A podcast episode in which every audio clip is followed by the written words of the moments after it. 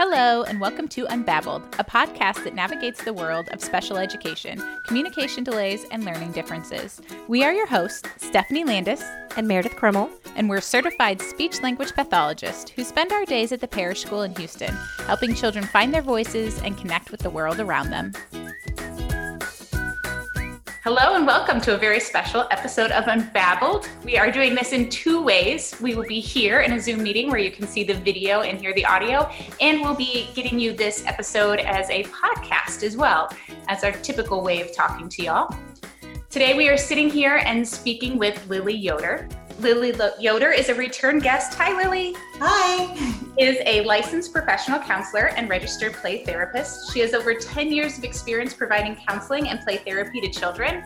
And today we're talking to her to get her input on what we can do to and ways we can talk about uh, COVID and all the craziness that is happening right now with COVID 19 to our children and how we can help them with their emotional and mental health and support them through this time, as well as tips to support ourselves through this crazy time. So, Lily, welcome. Thank you so much for speaking with us today. Thanks for having me. So, I just want to start off. We've been hearing so much about like, we can't avoid talking about this to our kids. We just can't. I mean, there's no way to tell them, like, oh, well, school's closed just because. or you can't go to the zoo just because, or nope, can't talk to your neighbors just because. So we have to talk to them about it some way. And people are saying, well, talk to them about it in a developmentally appropriate way. But especially for our special population, do you have any tips for parents on what talking to them about it in a developmentally appropriate way might mean? I think it's important to be honest with our children about it, um, but honest in simple terms with simple information and not providing all of the details or over too much information that might be overwhelming for them. Just being very simple and saying that, you know, right now there's a germ that's um, getting passed around pretty quickly and, and pretty fast. And this germ can make people sick and it spreads really, really fast when there's a lot of people together. So, right now, we're trying to, people are trying to figure out how to make ways, um, what are ways that they can keep the germ from spreading. And so one of those ways are, you know, right now we're going to stay home instead of going to school. We're going to stay home instead of mom and dad going to work. We're going to stay home instead of getting together with our friends and, and playing at the park with other friends or with doing our extracurricular activities like uh, tumbling, gymnastics, um, basketball. Um, and then just letting children know that, you know, right now they're gonna they're gonna do school you know, virtually or remote learning, you know, so they're going to do school at home and mom and dad are going to work at home and children can help by washing their hands while singing happy birthday two times. They can help when they go outside and play. If they see friends and neighbors, they can just wave from a distance um, rather than running over to them and, and high fiving or saying hello. They can just say hello from far away. And then just letting children know that once this germ has kind of it's not going to be around forever. And once the germ has kind of disappeared, and doctors are saying that it's okay um, to go back and, and be around lots of people, that school will get started again. Um, extracurriculars will get started again. Yeah, I love how you used the term of being a helper in there mm-hmm. and gave them a little bit of like positivity and power over ways they can help instead of mm-hmm. making them feel a little like like a victim or helpless or there's nothing that they can do and feeling overwhelmed that way right. And i, I think that's important. It's definitely one way um, to help children feel more of a sense of control while they are while the whole family is going through this new normal experience establishing a new normal is letting kids know that they can help stop spreading this germ around. Um, and then they also can help and be a contributor at home, finding ways for the child to help and letting their helpfulness be volunteer as opposed to forcing them to help. So suggesting, you know, would you like to help me with this? And if they say yes, you know, just being like, oh, you're such a helper. But if they choose not to, then knowing that that's okay Mm-hmm. As you've talked about new normal, can you speak a little bit about like helping parents establish a routine or a sense of new normalcy? You know, I think it's important to to to have a schedule and your older kids you can have them participate in creating the schedule which gives them a little bit of a sense of ownership. Your younger ones are just kind of kind of create the schedule um, for them. The schedule might be you know wake up time breakfast time outdoor time, project time, learning time, lunch, um, but just just having a, a general structure or schedule for the day and including what would need to be in the family. I know a lot of our teachers um, are sending out um, some examples and some, some schedules that parents can use at home. And just know that those are guidelines um, and those don't have to be followed exactly to the T. Parents and families can adapt it to what is going to work for them while everyone is in the household at the moment. I want to go yeah. back a little bit. You talked about some really great ideas of how we can talk about COVID 19 to our kids. And I love the idea of being a helper and giving them control. Can you give us any other suggestions or ideas of how we can talk about this with our kids without creating a lot of fear or anxiety around it? Finding ways to send them the message that they're safe, that they can handle this, that mom and dad can handle this, and that um, they're in it together um, is going to be an important component in that. And just letting them know that the germs are normal. Germs, we have cold germs, we have flu germs, um, we have germs that make us cough, we have germs that give us fever. And, you know, anytime a child has a cough, their child gets over the cough and then they're better. And so just reminding them that this is just another germ um, and it's a new one. So, you know, doctors are still learning about it. And when people help by staying home and not spreading the germ around, then doctors, it gives doctors more time to just learn about the germ. So that way everyone will be better prepared. Talking about germs is such an abstract thing. I mean, it's not like we can look down and see a germ or see bacteria or a virus or any of that. Do you have any tips on ways we can make it concrete for our kids to kind of wrap their heads around it better? Um, there is this fun video that I saw on Facebook, and I Googled it earlier today to look it up, and it's on YouTube as well. And I think if you Google like the germ, soap, and pepper um, on YouTube, it, various um, various ones will pop up. But basically, and it's it's such a cool idea. I may do it and post it as well on our parish um, resources site. But it's it's a very cool activity to do with your children, I think. Um, but basically, you fill a bowl with water, you sprinkle some pepper in it. The pepper are the germs. And just reminding kids that germs are so small, they're smaller than pepper. Um, and so we can't see them, but they're, they're like pepper. Um, and when you can have your child or even you just dip your finger in the water with pepper and it will show you all the pepper on your finger. And so, you know, germs kind of stick to our skin like the pepper does. And then when we touch other things or other people, the germs transfer, the pepper transfers. And it's a great activity to help enhance and promote hand washing. You then have the child wash their hands um, and then dip their finger in soap, um, just like Dawn dish soap, and put their finger back in the water with pepper, and all of the germs just kind of flee um, and and spread away from the finger. So it's a great little activity that will help give children an understanding of how the germs transfer, as well as an understanding of how the germs go away when there's soap around. Yeah, I love that. We did that with my kids, but with glitter. And um, I cannot remember what we mixed the glitter with, but we had my five year old son walk around the house and touch things without washing his hand. And then we went back afterwards and watched all the places he left glitter. And it was a really powerful visual for how easily, even though he didn't realize it in the moment when he was touching mm-hmm. things, we went back and you could find glitter on, on everything he touched. And what a fun way to do it for kids, anyway. Yeah, and do it outside because nobody wants glitter all over their house.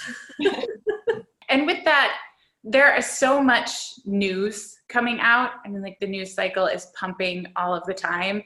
And I found myself even having to ask my husband to turn it off because I was starting to feel overwhelmed. And I know that we're not thinking about it, but little ears are always listening. Mm-hmm. And I know because even my three year old the other day, we were on a walk because we can still walk around the neighborhood, and a tree limb had rot and fallen off and we were talking about why the tree limb fell down. And as we were walking away, my little guy said, "Oh, well, the tree had a corona."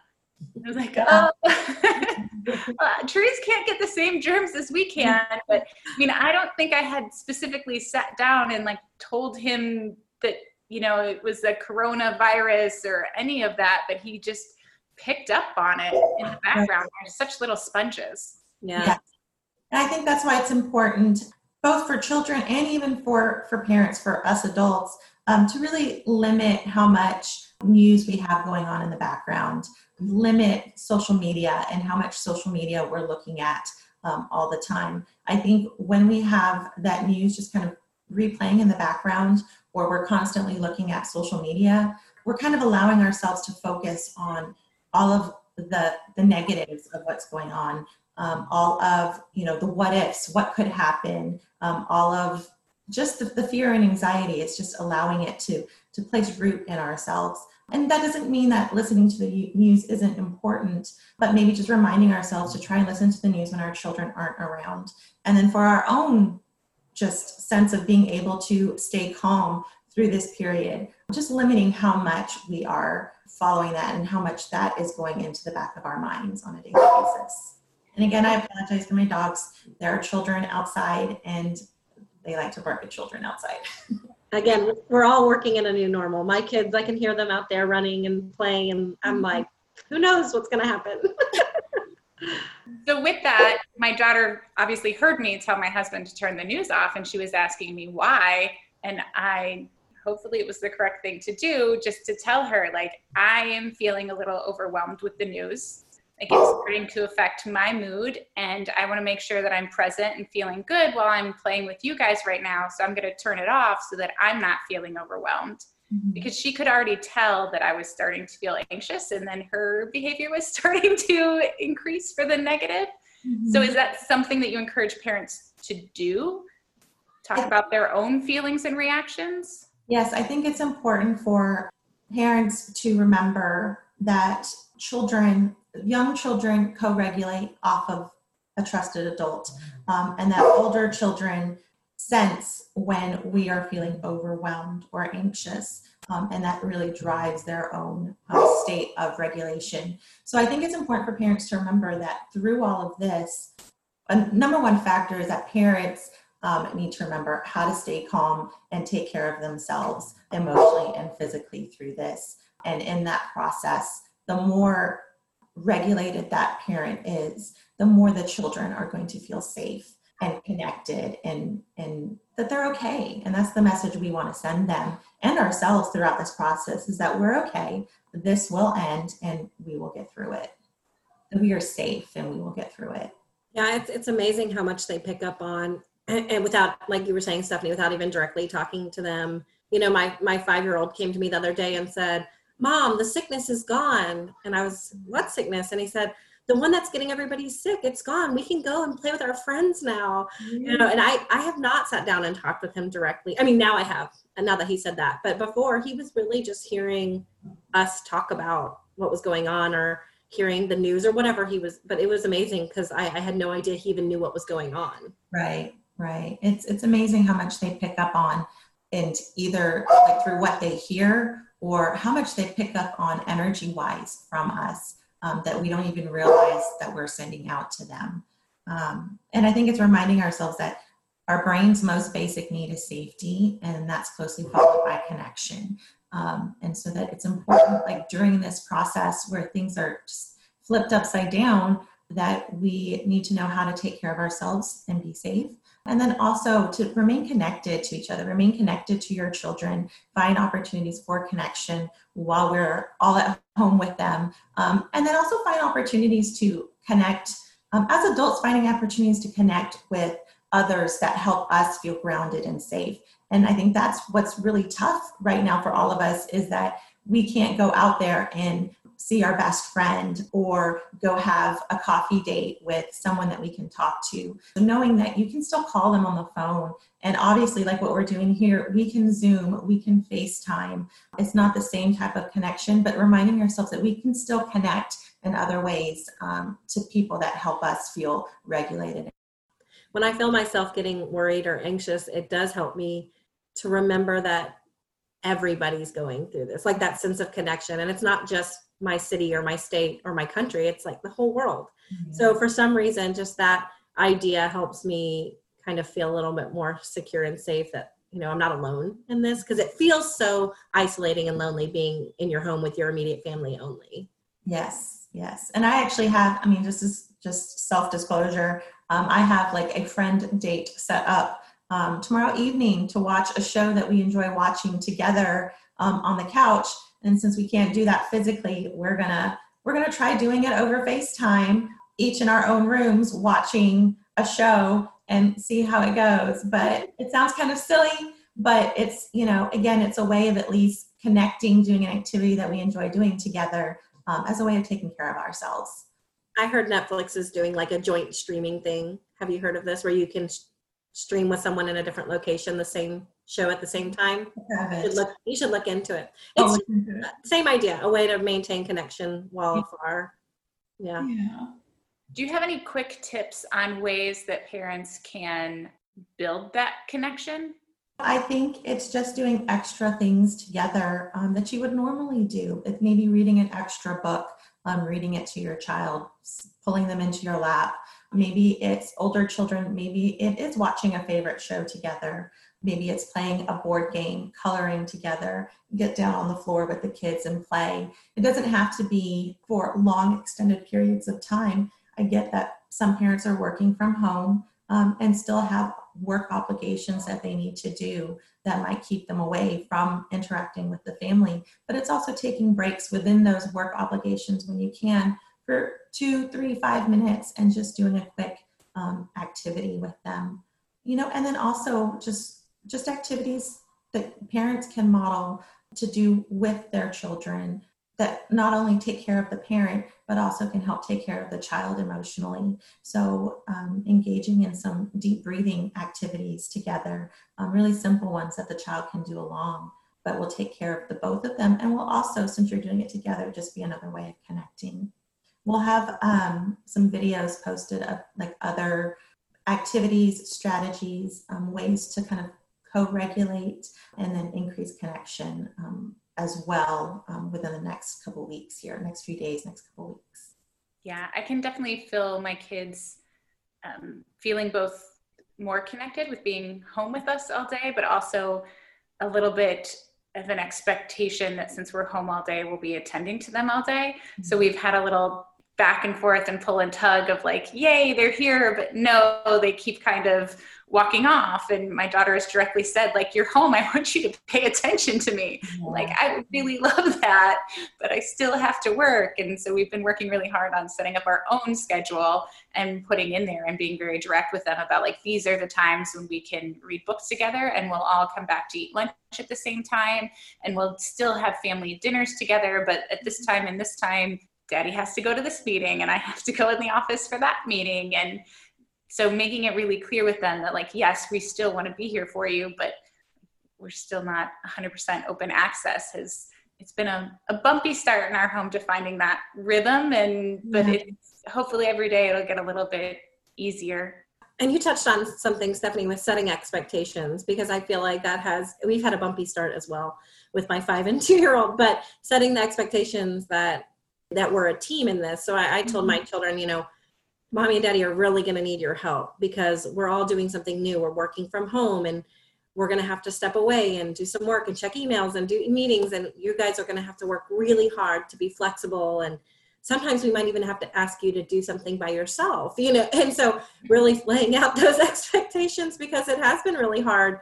They're used to the weekends and they get all of us on the weekend. So this has been, and we're only on day three. you mentioned the word you know being flexible and i think that is probably something to also really remember through this time that this is this is a new normal. You know everyone talks about how creating a sense of safety is creating a sense of predictability and following those schedules and being consistent with those schedules.